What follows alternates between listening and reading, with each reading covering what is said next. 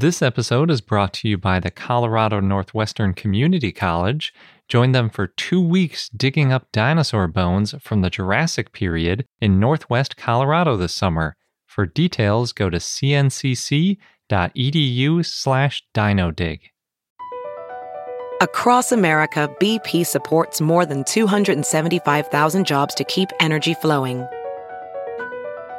Jobs like updating turbines at one of our Indiana wind farms and producing more oil and gas with fewer operational emissions in the Gulf of Mexico.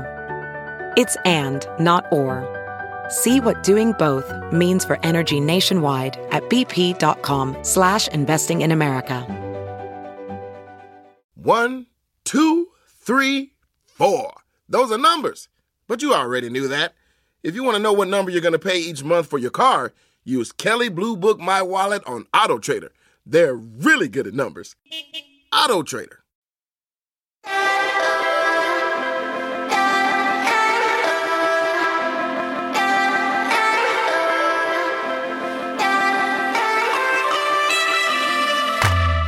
Hello and welcome to I Know Dino. I'm Garrett. And I'm Sabrina. This week we have an interview with Doctor Alexander Hastings, and we have Dinosaur of the Day, Xenotarsosaurus, and a bunch of dinosaur news. But first, as always, we would like to thank some of our Stegosaurus patrons. This week, we'd like to thank Kyle, Brendan, the Tolbert family, Sean Tanagaki, Remy Rodriguez, Marcy, Rohan, and Bradley. And Bradley's at our Tyrannosaurus level, but we have now opened up our upper levels to also giving shout-outs, like if you're on our Stegosaurus level, so... Thank you so much to everybody. We really appreciate you, and if you want to join this growing group on our Patreon page, then check out our page at patreon.com slash I Know Dino. Jumping right into the news, we have a new paper about a new sauropod from Africa, and it was published in Nature Ecology and Evolution, and written by Hisham M. Salam and others. It's a titanosaur from the Sahara Desert, and it's named Mansourasaurus, Shahine, and Mansourasaurus is named after Mansoura University, which was where a lot, most of the researchers on the publication were from. Interestingly, Mansoura University is north of Cairo. It's in the Nile River Delta, and this was actually found hundreds of miles southwest, you know, past Cairo and everything, in central Egypt. But I think they have one of the better paleontology programs in the area, and that's how they ended up there. Cool. It was yeah. a big find. Yeah, it really was.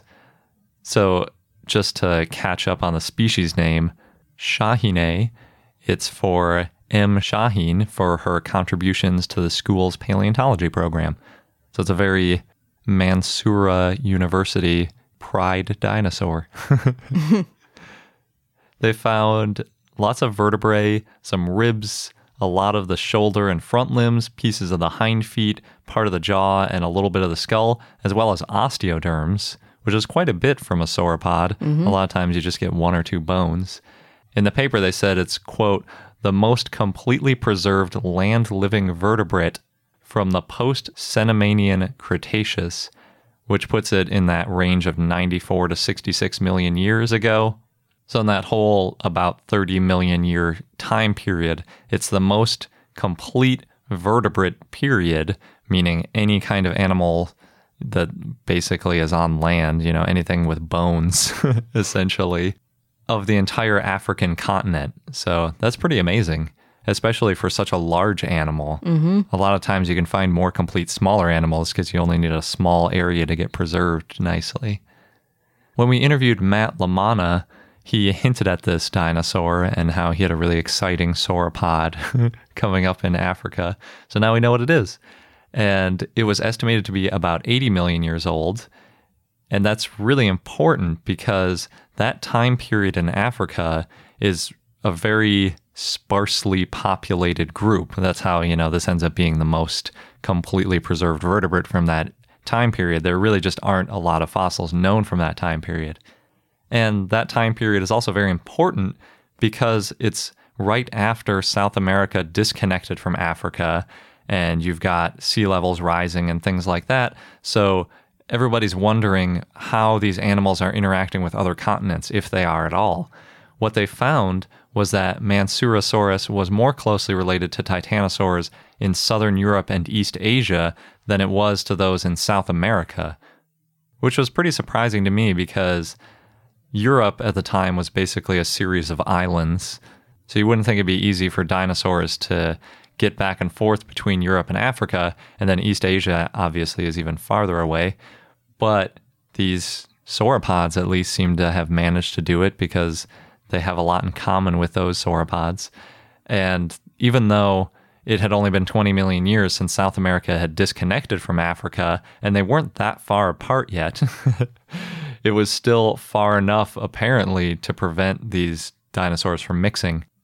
It also shows that Africa wasn't completely isolated from other continents in general, which was another hypothesis, that possibly they couldn't have made it to Europe or South America, and they were in an isolated, you know, evolving on their own group, like some islands, and then you end up with some weird creatures. But it doesn't look like that was the case, at least eighty million years ago. They estimate that Mansourasaurus was about nine meters or thirty feet long, and it weighed about the same as an adult male African elephant, which is about five to six tons. It's kind of small for a sauropod. Yeah, I mean, especially for a titanosaur, we always think of those as being these huge things. When you've got A M N H naming things like the Titanosaur, and it's enormous.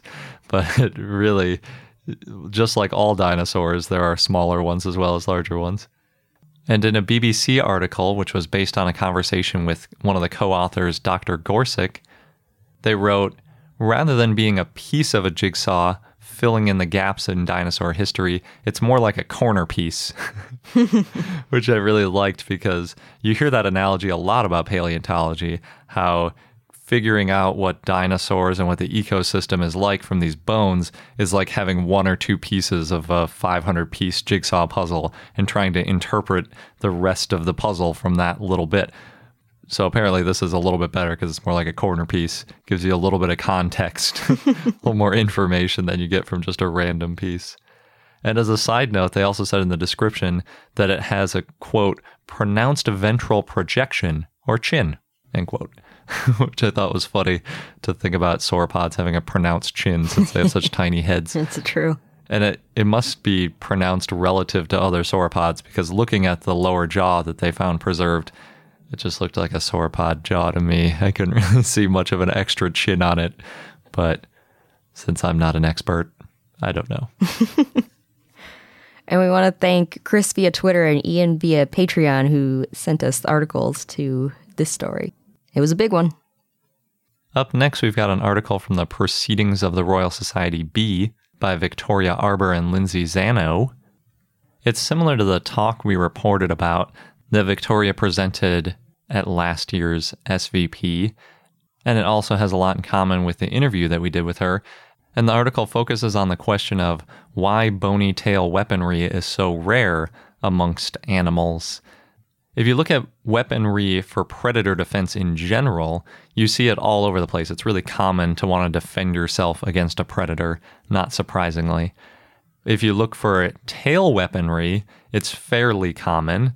There's a lot of modern animals that do something called thrashing, which is basically just like flailing the tail. Sometimes it's got little spikes or something on it. And lots of modern animals do that, including apparently aardvarks, porcupines, pangolins, lots of lizards, and also alligators. So pretty cool. Maybe pangolins are a really good comparison to ankylosaurs because they're yeah. all armored. And if they're flailing their, their tails too, that's interesting. The real issue, though, is even though tail weaponry is fairly common, bony tail weaponry is very uncommon. And so they analyzed a large group of different amniotes, which include both reptiles and mammals. And what they found is that bony tail weaponry, like that on ankylosaurs, correlates to large body size, meaning larger than one hundred kilograms or two hundred something pounds, and having body armor already, as well as herbivory. So if you have those three traits, you're big, you're covered in armor, and you're herbivorous, it's likely that you also have bony tail weaponry. And since there's a correlation, it's not a cause and effect sort of thing. So you could maybe have bony tail weaponry and then get body armor, or then established herbivory. It's not really predictive, but it does show that you're looking for those three traits if you want to see bony tail weaponry. And it turns out that those three things are a pretty uncommon combination, although there are at least three types of dinosaurs that did eventually have all those traits and eventually bony tail weaponry, and those are the stegosaurs, the ankylosaurs, and even some sauropods have club tails or little kind of bat-like ends of their tails. Like I mentioned, tail flailing is much more common in modern animals, but apparently it's more of an escape mechanism than how bony tail weaponry is used. So a lot of these animals will flail the, their tail and then run into a crack or under a tree or into a burrow or something like that. So it's something that you see more in small animals than large animals, which might be why we're not seeing it so much these days, because we don't have big armored herbivores. It's the only one that was around, the glyptodonts. We ate all of them, essentially, as humans, and then they aren't around anymore. So even if there were more of these around today, it kind of seems like we might have eaten all of them because they're just such a convenient thing to kill and eat because they're obviously slow, right? They're weighed down by all that armor. They're oh, herbivorous, no. which makes them tasty. And then we can handle the bony tail weapon. You know, nothing stops humans from killing animals. So... Yeah, I think that might be one of the number one reasons why they're not around today.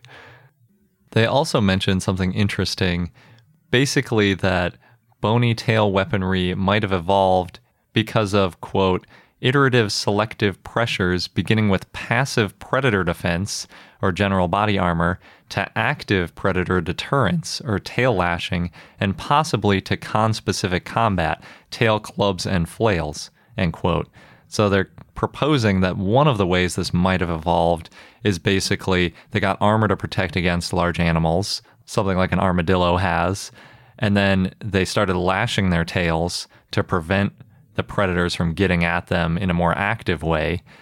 And then eventually, once they were trying to show off these tail weapons in a way of attracting mates or fighting off others of the same species, that's when they became clubs and flails, and flails meaning like spiky mace-like things. So that's kind of a cool idea that the reason they're so intense and awesome looking is exactly for that reason, to be awesome looking and more impressive and, you know, possibly better at fighting off peers. So we'll have to see if that develops further because that's a new hypothesis, I think. Cool. Next, we have lots of museum and dinosaur show news. So first up, the Natural History Museum in London has created a three D model of Dippy the Diplodocus's skull. And in the article I found, you can rotate and zoom into the skull, and it was laser scanned and then three D printed. And apparently eight skulls have been printed in preparation for his U K tour. So I guess if you see him on his tour, you can touch his head. That's cool. I wonder if I could print one. It doesn't really sound like it based on that. No, I don't think they release the models or whatever you use Boo. to print. But they maybe. might not be allowed to. I kind of wonder how that works because that's already a replica of one of the, the Diplodocus that's in the A M N H, right? Or in Carnegie or some American museum. Mm-hmm. So I don't know if they have the rights to sell or freely distribute things like that. It might not have been part of their contract in like nineteen hundred or whenever they got it to, though. I don't know. It's hard to say. How would they have known? Exactly. Well, you get those contracts in in music contracts now where it's like, we have rights to every future type of distribution throughout the universe. That's like the legal language they use. Yeah, but that only started maybe twenty years ago. Yeah, I think so. Not in nineteen hundred. Probably not. Here.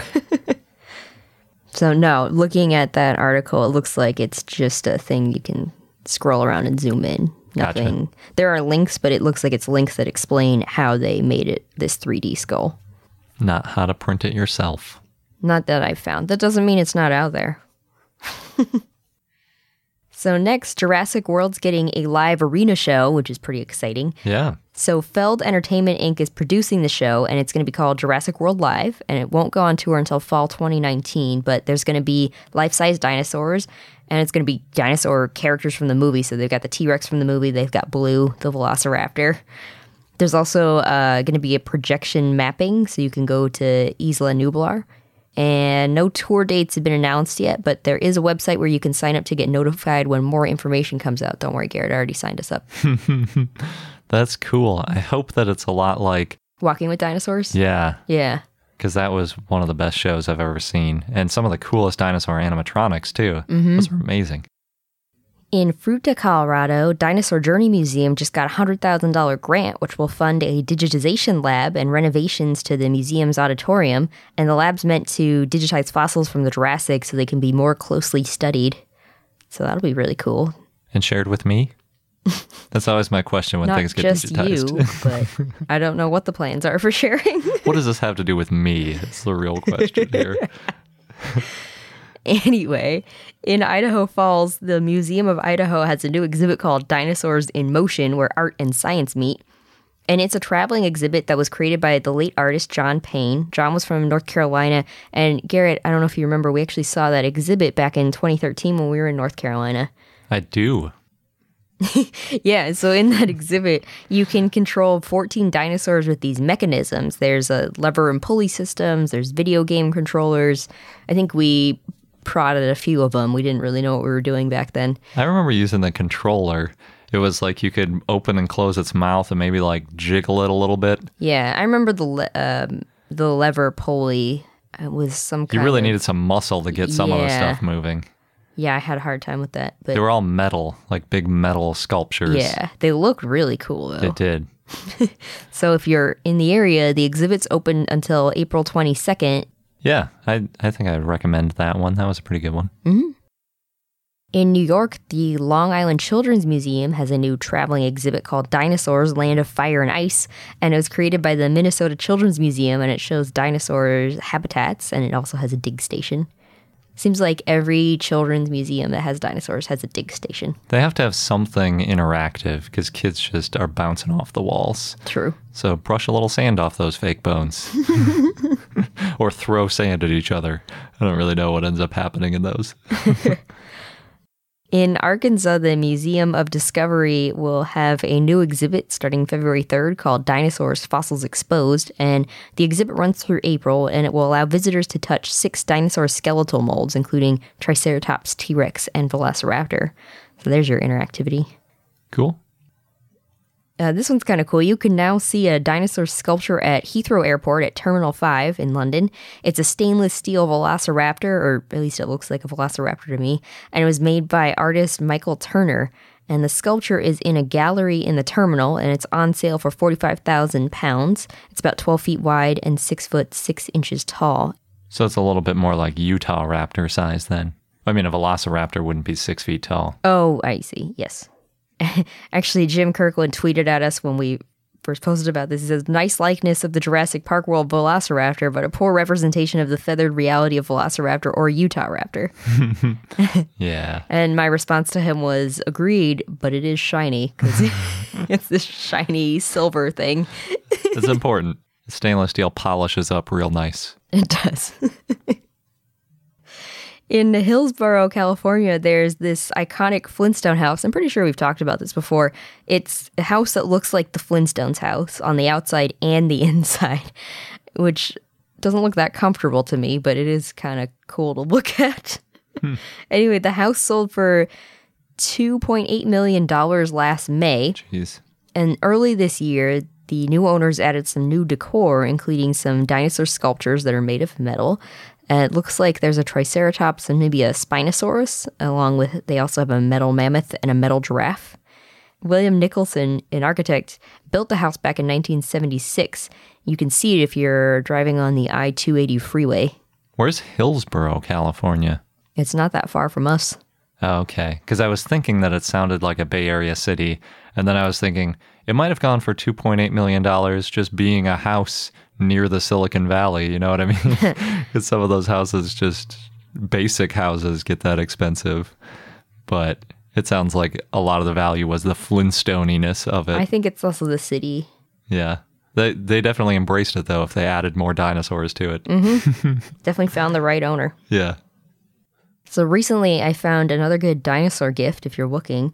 It's a Calamity Ware Gangs All Here porcelain dinosaur platter.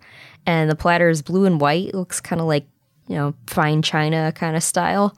And it shows dinosaurs going amok. In the picture, there's a number of sauropods and hadrosaurs roaming around buildings and some theropods peeking out here and there.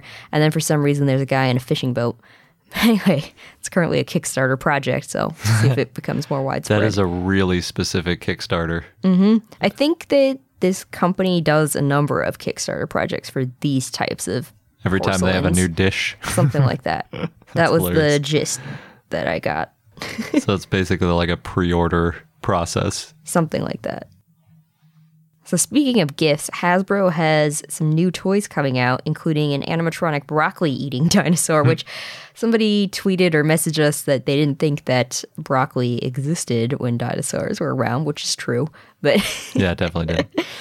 But maybe maybe this will help kids want to eat more vegetables. I don't know.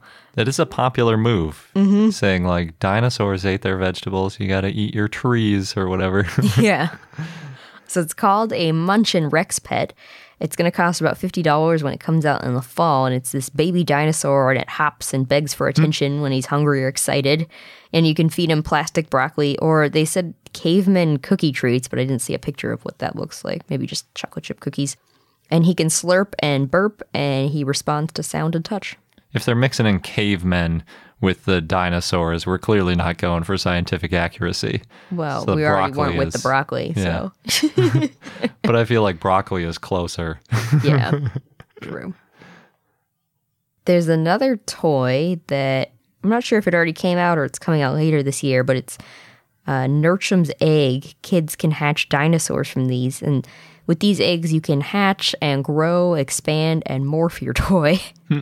So you put the egg in fresh water and you watch it hatch over a few days. And then the toy grows for up to two weeks. It keeps growing. Or you can take it out of water and it'll shrink back. Who wants it to shrink again? So that you can redo it? I don't know. Oh, yeah. I suppose. Yeah. Or maybe you got to move. You got to pack up your stuff. That's convenient. It's a feature. Yeah. I guess that's true, because once they grow up or once they expand. Yeah, what are you going to do with it? Yeah, and they're always like mushy and kind of weird. Mm-hmm. But if you could shrink it down and make it grow again, that would probably make it more fun. So next, we've got a new game that A V Club actually just reviewed called Monster Hunter World. And it sounds like the main point is to fight and stab dinosaurs and other creatures, and you use their bones to build new stuff. Hmm. And based on that, it didn't sound that great to me, though the review says the game is visually stunning. But our friend Gabe at Paleo Paradox on Instagram just posted a picture asking if anyone else was playing this game. Uh, and he's been playing it as a break between his writing sessions. And he says he can't get enough of the game, but it's because the monsters, quote-unquote monsters in the game, are based off of real-world animals and then reimagined to fit ecologically into the world of Monster Hunter. And he says it's simplified, but creators of this game try to create a living ecosystem that we as hunters are tasked with studying. So he's really excited about it. Cool. And one of his examples is Kestodon, which is based off a pachycephalosaur. And also, he said, fun fact, if you look at the etymology of the Kestodon genus name, it means box tooth. Hmm. Wow, it sounds like they really put a lot of effort into it. They did, so that makes me more likely to play this game now. For sure. Is that a P C game kind of thing? Looks like it's only out on PlayStation four. Oh, no. They also list, well, at least their hashtags have Xbox One, Xbox, Nintendo, Nintendo Switch. Microsoft Windows. Oh, nice. Mm-hmm. Cool. We might have to play it. And last in the news in New Zealand, there's one... One newlywed couple who photoshopped their wedding photos to include dinosaurs, and the groom said he got the idea after the wedding. Some of them have other fantasy elements like lightsabers, but he's got a few dinosaur ones. There's one with a T-Rex in the background while the couple kiss. There's one with sauropods roaming in the background while the couple sit in a field and look off into the distance. And then there's one with a giant T-Rex legs in the photo that show the bridesmaids running, presumably away from the T-Rex. And there's also one with the Velociraptor in the background of a photo that shows the bride getting ready. Mm. That's pretty cool. Mm-hmm. If you can't get a real dinosaur at your wedding, then that's the way to go. Yeah. Or at least a... a guy in an animatronic suit. Yeah. Like we had. Yeah. Yeah. If you can't get a Duncan. And this week we also have a listener question. This one came to us from Keegan, and he asked, feathered theropods are often depicted with their forearms, hands, hanging down in front of their knees instead of folded back against their body as modern birds do. This always has looked awkward and inefficient for running. Is there any evidence to suggest that they couldn't fold their forelimbs against their body or tuck their hand claws under their chest, kind of like lightly hugging themselves, or evidence that they did let them hang below them? Are there any modern bipedal species comparisons that let their forelimbs' wings hang down like this often? So we forwarded this question to Scott Parsons, who is a biomechanics dinosaur expert. Yes, thank you, Scott. And he gave us a great answer. He said, first, some feathered theropods could absolutely fold their arms against their body and give themselves a little hug. And then he attached a photo of Mei Long, also known as the sleeping dragon, that it was kind of in a resting position, and it's a troodontid, which is exactly the way that Keegan was asking if they could fold their arms. And he said, now what the arm position was like when walking or running is a more difficult question. Birds mostly tuck their wings out of the way, although it has been suggested that ostriches use their wings to help decelerate or turn. On the other hand, kangaroos don't bother tucking their arms. Instead, roos hold them in a position similar to what I think your listener has seen in dinosaur art. In a chase, the arms of most feathered theropods were potentially weapons that might need to be deployed. So if I had to guess, I'd say raptors and lots of other feathered theropods probably kept their arms in front of them and ready for action. So there you go. They probably could tuck their wings out of the way if they're trying to run really fast or something. They might have been able to use their wings kind of as a pivot for turning. I think that's the coolest thing that they talk about with ostriches. Mm-hmm. It's like an air brake on a performance Ferrari or something. Although I don't even think Ferraris do that. I think they only brake generally. They don't brake just on one side. But anyway, that ability is awesome. And then if you're about to attack something, you might want to keep your arms out in front of you anyway, even though it might slow you down a little bit. It might be worth it in order to have the weapons available for your attacking. So all of the above. Nice. Just, just depends what the dinosaur is trying to do at the moment. Thanks for the question, Keegan. And thanks again, Scott, for the answer. Yeah. This episode's brought to you by the Colorado Northwestern Community College, where you can become a part of the scientific process.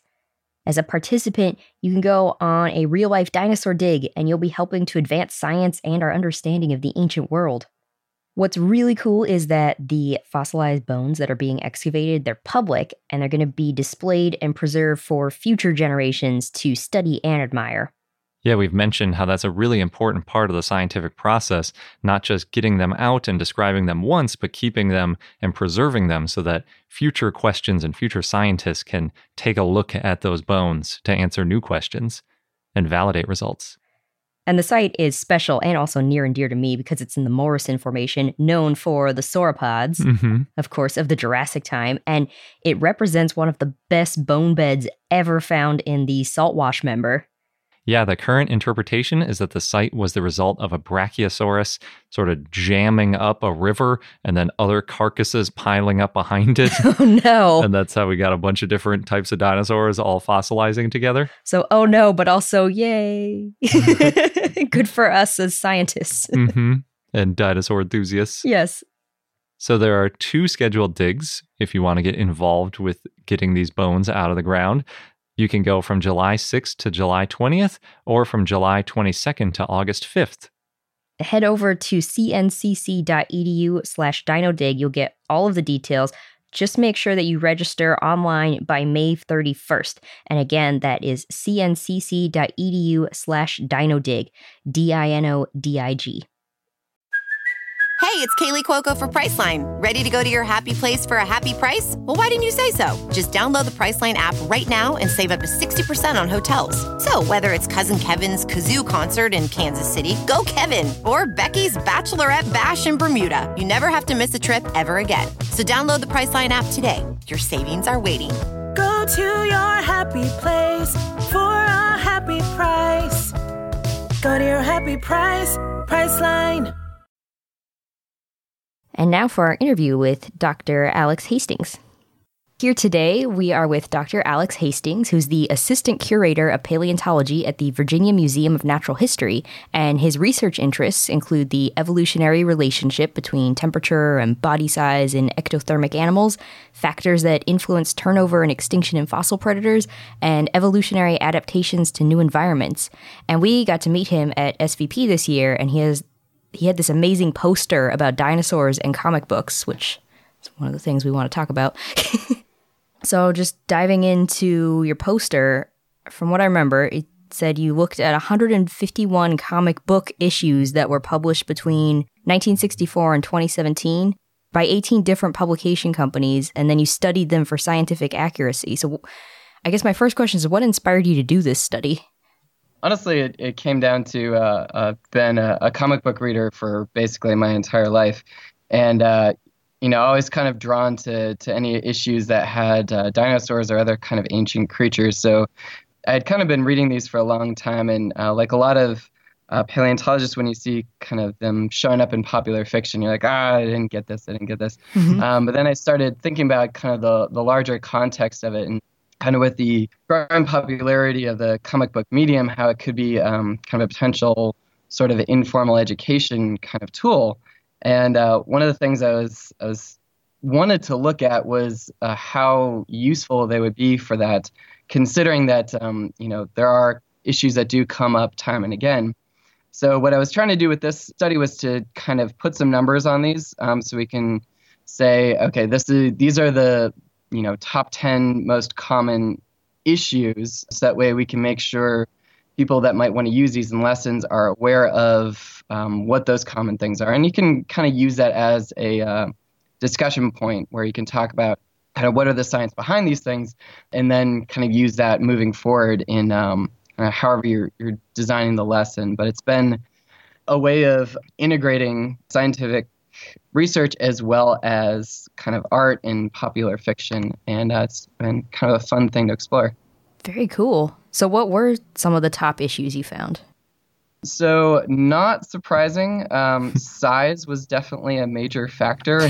um, uh, there are a lot of times when uh, when dinosaurs and other ancient creatures are, are ridiculously oversized. Um, yeah. Like in the poster, I put uh, a pteranodon, which is, you know, not that much bigger than, you know, maybe an, an eagle, maybe a little bit bigger, um, having bitten apart a, a, an airplane. I'm like, that's just utterly impossible. But um, other common ones, uh, teeth are actually pretty different in a lot of uh, dinosaurs. So like the front teeth aren't the same as the back teeth or the middle teeth. Um, and very often they're just kind of like a zigzag line, that sort of thing. Mm-hmm. And one thing that was really common as well, and kind of enlightening to a lot of the, the paleontologists I was talking to at the meeting, is theropod wrists. So the wrists of uh, theropod dinosaurs were not actually able to fully pronate. So that's like when you turn your hands so that your palms are facing downward. Mm-hmm. So this is uh, something humans can do and a lot of other animals, but uh, theropods actually would have been bending their wrists in a, a different way that would have been much more bird-like. However, that doesn't change the fact that almost every time the theropods came up, they, they had this impossible wrist rotation. And it's it's unknown enough that uh, there were several paleontologists that when I was talking about the poster, they're like, oh, I, I really, I didn't know that. so, yeah. Actually, it's a learning experience for a lot of people. Most of the things you pointed out in your poster, like w- once I read them, it's like, oh yeah, that makes a lot of sense. But then I just didn't notice. Yeah, we we learned about the pronating thing definitely after we started the podcast, mm-hmm. especially with T-Rex. I always seen it. I always see it with like its claws pointed forward, kind of thing, like it's gonna, you know, grab onto something downward. Yeah, but but, but even like you were saying with the teeth looking all the same, like oh, I yeah. didn't I didn't notice at all until actually your poster, and now I notice. Yeah, you can't not. I know you've noticed yeah. it sometimes with sauropods, because when sauropods have like those jagged, sharp-looking zigzag of teeth, uh, yeah, it's pretty yeah. obvious. What's the? Yeah, it's funny when you see like a, a definite herbivore with like sharp, pointy teeth. Like there's definitely a Parasaurolophus, which is not a carnivorous kind of looking dinosaur. Mm-hmm. Um, and one comic had these big, long, fang-like teeth. I was like, oh my gosh. Uh, It's a vampire. But, uh, and another pretty simple thing, but showed up a lot, is just the number of digits on the hands and feet. Mm-hmm. So even though I feel like uh, a lot of people do know that T-Rexes have basically two fingers, um, there's still plenty of times when uh, not only will it have three fingers, but uh, I showed one in the poster where it had like three fingers and a thumb, uh, which is way beyond anything they had. That's funny. I don't think any dinosaurs had thumbs, did they? Like they almost always had no digit one, right? Not, not. Like a human thumb for sure. Yeah. yeah. Or maybe did Carnotaurus? There were a couple that had five digits, but most of them had, what, two to four, I would say. Yeah. And a lot of them were three. Yeah. yeah. So I think your poster said something about having a rubric. What kind of criteria were you looking for going through all these comics? Um, so I was looking for not only the, the morphological aspects, so like what I was just talking about with the, the wrists and, and size and stuff like that, but um, I also wanted to evaluate temporal mixing. So that's kind of things from different time periods together, as well as kind of just um, even having like dinosaurs in modern times, uh, whether or not that's explained in the story. So if that's explained in the story, then that's one thing, but if it's just kind of they're there and it, you never really... sure what's going on with that. Um, and that was a very common issue as well, as actually um, from the sample is eighty percent of the issues did not explain um, mixing of things. Um, really? You think that just yeah. felt like drawing dinosaurs that day? I guess.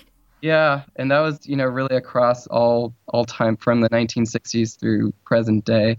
Um, a lot of things that would happen is sometimes they would explain like why a human was there, but then they wouldn't explain why like a, a Stegosaurus from the Jurassic is with a T-Rex from the Cretaceous kind of thing. Mm-hmm. Or the, the very common having Ice Age animals with dinosaurs and other kind of Jurassic era animals. So like in the poster, I had a saber-toothed cat fighting a pterodactyl um, that was uh, yeah, also set in nineteen eighty-one. So kind of issues there. That's ridiculous. That's surprising to me that they spend so little time explaining that. Because to me, if you have a story and you end up with a human encountering a dinosaur, a main piece of that story would be how that happened. It's weird to glaze yeah, over that. Honestly, what I was expecting going into it, I didn't think it was going to be quite so common. So it's a good kind of issue to highlight if you are trying to, to use these for informal education, then you want to be aware of that so that uh, you can let people know. Mm-hmm. Yeah. So did most of the comics take place in the present day with dinosaurs around, or was, was it more like time travel stuff? There was actually a lot more that brought them to our time hmm. than, you know, people or, or other kind of modern things going back in time. There's also, uh, I'd say a, the most common scenario is just kind of like this mystic land somewhere that somehow these things are, are still there hmm. from all that time. And the, the kinds of cases where you have like a time portal or something are uh, are definitely less common. Gotcha. So like the Lost World sort of scenario. Exactly. Were there any that didn't have people that were like just dinosaurs? That was another thing that uh, was not as common. There are a few out there that um, did keep it to non-human scenarios. So uh, Age of Reptiles is a comic that's um, kind of been revived a few times. And that is is set entirely in whatever time period they chose. And that one is well-researched. That is, has kind of everything from an environment that existed together and actually has, has no people and, as a result, has actually no dialogue either. Hmm. But there are just a, a few cases like that. Um, there's always either a human or a very anthropomorphic kind of scenario. So, like, I... threw in a couple of uh, fun kids once. I had like Muppet babies. You've got like little Kermit and stuff. So I guess technically those those would be non-humans, but they're they're human-ish. How did you find these comics? Oh, I I've had them. So that one in particular goes back to I don't even know. I was probably like three years old, and my parents bought it for me. That's great. It is. I remember on your poster, too, there was an example of, I forget which kind of dinosaur, with the really bent, stiff tail. And that was kind of a weird thing. Yeah. So that shows up a lot where it's kind of a, a generic raptor in quotes. So it's, you know, it's definitely a dromaeosaurid, but they don't really ever specify in the story. And that was one of those where it's it's more or less kind of the, the Jurassic Park Velociraptor. It, it's kind of big size. But that one did have this like ridiculous tail bend where it's like a full ninety degree angle with the back, yeah. um, you know, backwards. So and then on top of that, you know, missing feathers and um, kind of the wrists and all that. Mm-hmm. But he was fighting Sabretooth, which is kind of cool. I think there was also one, there were no pupils in the eyes. Ugh. Yeah, uh, that was actually also really common. I was not expecting that one either. Um, for some reason, I think people just think they look cool, maybe. So they look kind of a little more fierce when there's like no pupils in the eyes and it's just like yellow or something. Sometimes they'll even be glowing for some reason because I guess it looks cool. Yeah, they're radioactive or something. Yeah. They're about to shoot out laser beams from their eyes or something. There is a, a fun Spider-Man, and they did at least explain this, but they actually had fire-breathing raptors, um, which was kind of fun. How did they explain that? It was, uh, they had this whole um, villain scenario in the Savage Land where he was modifying the dinosaurs, and they had these kind of weird cyborg rigs on them so that they could do things beyond what they could have otherwise done. And that's actually how they explained uh, the Dilophosaurus spitting acid. Huh. So it's kind of had a little bit of that explanation for the Jurassic Park scenario. Right. So it had like a flamethrower built into it? In the raptor, they had like this, yeah, like flamethrower thing rigged up around their necks that they could open their mouths and just all this fire would come out. Oh, man. That's pretty cool. Were there any that stood out as particularly scientifically accurate? Yeah, so um, there are a few kind of companies or artists that um, are clearly like really into um, what they're working on. So I'll go ahead and, and give a shout out to uh, Brett Booth, who is an artist uh, currently for D C Comics. You can tell he's he just really likes it a lot. Um, so he tends to put a lot of time and effort into getting the anatomy right and kind of keeping up to the science. So if they, you know, as of when he was drawing them, feathers are, are believed to be part of the group. He'll have feathers. Um, the wrists are uh, correct, that sort of thing. The Age of Reptiles that I mentioned before is another one where um, they spend quite a bit of time getting all the, the stuff accurate, at least for the time. Uh, some of these are, are several years old now, so they're not up to the current standards, but they were for their time. Mm-hmm. Um, and then, uh, you know, a handful of others, but, uh, uh, you know, these recurring problems are recurring because a lot of artists and, and companies aren't maybe aware of the issues or don't have the time that maybe they would like to to fully research everything. Makes sense.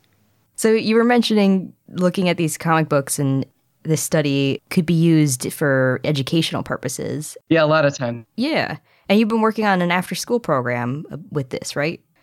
Here in uh, Virginia, we've got this really specifically in our area, this program called Martinsville Henry County After Three. And this is a program where uh, basically kids go to these kind of local schools and community centers to uh, hang out after school until their parents can come get them after work. And um, the museum has been doing programs with them for a while now where um, they come in and kind of do pretty informal lessons that have some kind of recurring theme. Um, so what I've been doing uh, with our education department here is uh, running these programs uh, where basically we have have eight sessions um, with the same group of kids, and then we kind of started the program over again, and now we're on our third run of that. And uh, so it's been really, really good educational experience for me to kind of understand where the base knowledge is for a lot of this stuff and how interested they are and um, what their desires are to create content as well. So part of the program is also uh, designing, creating their own kind of mini comic books by the end. That's awesome. How's it gone so far? Or th- you said you're on your third iteration, so you've got some comic books, right? So uh, it's gone. Um, it's gone all right. We're we're still kind of learning and improving the the system, but it's uh, it's doing much smoother. It seems to help to kind of give them a little bit of structure and not just kind of let it just make things. Just here's paper, make it. Um, to at least kind of be like, all right, well here's paper with panels already on it. Okay, mm-hmm. Maybe if you start with something like this, or, you know, if you like dogs, you can work dogs into the story, that sort of thing. Cool. And how interested are they in being accurate? Or is it more about the art and just creating something? It's, I think for, especially for middle schoolers, I'm I'm definitely not being hypercritical. um, so I definitely talk about these common things, and um, they can, they're definitely retaining a lot of that, and they're working that into their drawing, but there there are fairly kind of simplistic drawings, which is totally fine and cool. Mm-hmm. Um, so we're kind of focusing more on the basics and not worrying about the the fine details so much. But I think part of the, the larger goal of it is to kind of create a, a an awareness and hopefully an, an appreciation for dinosaurs in the ancient world. And I'm hoping, I think, that we are hitting that goal. Cool. Are you going to have more of these programs after this third time around? Uh, we have one more. Um, so basically it's uh, running this whole semester. And then um, I think we're going to try and see if we can kind of repurpose it in, in other ways as well, um, to run them in different styles of programs. Mm-hmm. Very cool. I think so. So we're not that familiar with the Virginia Museum of Natural History. Can you, can you tell us a little bit about what, what people might find there? Yeah, sure. Um, so, yeah, we're kind of a little off the beaten path. Um, so we are in Martinsville, Virginia, which is in southern, kind of southwestern Virginia. Um, so we are actually close to the North Carolina border. Mm-hmm. So if any listeners know where Roanoke is, basically go straight south from there. We've actually got a decent strength for uh, dinosaurs in our exhibits. So like we've got uh, full-size Allosaurus, Acrocanthosaurus, Stegosaurus, and Triceratops skeletons in our exhibits, um, as well as a whole host of bones and displays of different kinds. We have our, our main Hall of Ancient Life, which features not only dinosaurs, but also we've got some Ice Age and a big whale skeleton. And uh, in July, uh, timed with our Dinosaur Festival, we opened a new exhibit there. So we got a lot of fun stuff, including the only real good ev- evidence for a live interaction between a T-Rex and a Triceratops. What? Yeah, so we got bite marks in a Triceratops from a T-Rex, but more importantly, there's healing in the bone. So that means it was a live interaction and not a scavenging. Wow, that's nice. Cool. Yeah, it is cool. So uh, what's your focus in the museum? So as a curator, um, a large part of my job is research, but it's also um, outreach and this sort of informal education kind of thing. So my areas of research uh, leading into the job were um, really focused on fossil reptiles for the most part. But uh, since coming here, I've been really trying to branch out and, and take advantage of the strengths of the collections here. Um, and what we have a lot of are uh, fossil sharks, fossil whales, uh, even fossil insects, um, mastodons. I've been kind of really uh, forcing myself to to learn quite a lot of, not forcing, um, enjoying getting to to learn a lot of different aspects of, uh, of paleontology. So really learning a lot more about kind of the variety of ancient life, which has been a really fun and rewarding experience. Cool. So I have to ask, are there any plans to uh, put some sort of comic book exhibit together now that you've... I would absolutely love to. Um, so we just finished this exhibit in July, and we're hoping to to have that one up for a while. So um, it's probably going to be a little while before we do a whole new exhibit. But uh, I'm definitely highly interested in that. Um, we'll have to do a little bit of kind of research into copyright and that sort of thing. But uh, oh, yeah. no, I'm definitely, definitely interested in um, having a, a physical exhibit that people can come and check this stuff out. Yeah, that would be. I think that'd be great for public knowledge. I've never seen that kind of thing in a museum before, so that would be neat. There's, uh, yeah, there's. I've seen just a handful of kind of comic exhibits, and they've been kind of much more art focused. And I haven't really seen one that was science focused. If if it is out there, I definitely would like to know about it. But um, in any case, I, I think it would be a fun thing for people to come and see. Definitely. Cool. So, where is the best place if people wanted to find out more about your work or the Virginia Museum of Natural History? So we do uh, maintain a blog. Uh, so that is at paleolab dot org, paleolab dot org, where we'll put up a lot of this stuff. So I do have a post on the uh, dinosaurs and comic books. There's also, of course, our uh, museum's Facebook page, which I do a lot of stuff for that as well. And then uh, you can follow me on Twitter and Instagram at Doctor Crocogator. That's at D R underscore C R O C O G A T O R. That's a great name. That sounds like a villain in a comic book. In a comic book, yeah. The evil Doctor Crocogator. Okay, now I need to make that comic. That sounds amazing. Definitely. And then put it in the museum. There you yeah. go. Yeah. Awesome. Well, thanks so much for chatting with us today. It was really, of course. Yeah, that was a lot of fun. And yeah, it's it's such a different, like you're saying, this kind of stuff, it's usually focused on art, and it's really cool to see it from a scientific point of view. Yeah. I think there's there's definitely room to blend these two together. So it's very much a, not only a STEM project, but a STEAM project, mm-hmm. incorporating art, science, and kind of pop fiction all together. Definitely. Cool. Yeah. Well, thanks so much for joining. Sure. No problem. Thanks again, Alex. Looking at dinosaurs through the lens of comic books, it's a really interesting way of looking at paleontology and science. Yeah, and it's a good way to interact with kids and the community in general. Mm-hmm. CarMax is putting peace of mind back in car shopping by putting you in the driver's seat to find a ride that's right for you. Because at CarMax, we believe you shouldn't just settle for a car. You should love your car. That's why every car we sell is CarMax certified quality, so you can be sure with upfront pricing that's the same for every customer. So don't settle. Find love at first drive and start shopping now at CarMax dot com. CarMax, the way car buying should be. As you write your life story, you're far from finished. Are you looking to close the book on your job? Maybe turn a page in your career? Be continued at the Georgetown University School of Continuing Studies. Our professional master's degrees and certificates are designed to meet you where you are and take you where you want to go. At Georgetown S C S, the learning never stops, and neither do you. Write your next chapter. Be continued at s c s dot georgetown dot e d u slash podcast. And now onto our dinosaur of the day, Xenotarsosaurus, which was a request from Kusari Gamer via YouTube, so thanks. It was an abelosaurid that lived in the Cretaceous in what is now Argentina, and its name means strange tarsus lizard. Juan Carlos Sciutto found theropod remains at a fossil site in Chubut province in nineteen eighty, and later Jose Fernando Bonaparte and a team found more theropod bones, potentially from the same individual. And then it was described in nineteen eighty-six by Ricardo Martinez, Olga Jimenez, Jorge Rodriguez, and Graciela Botete. There's only one species, Xenotarsosaurus bonapartei, and the species name, as you may guess, is in honor of Jose Bonaparte. The only known fossils so far are of a right hind limb, dorsal vertebrae, femur, tibia, fibula, and part of the ankle. That's not so bad. No, that's true. And they had a complete fusion between two of the bones of the ankle, which is unusual for a theropod and is what led to its name, strange tarsus lizard.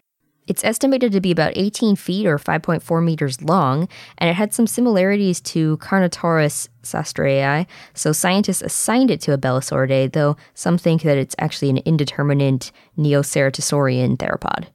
It was probably one of the main predators of its area, and it may have preyed on Caesarosaurus, which was a hadrosaurid, and even Drusillosaur, which was a titanosaur.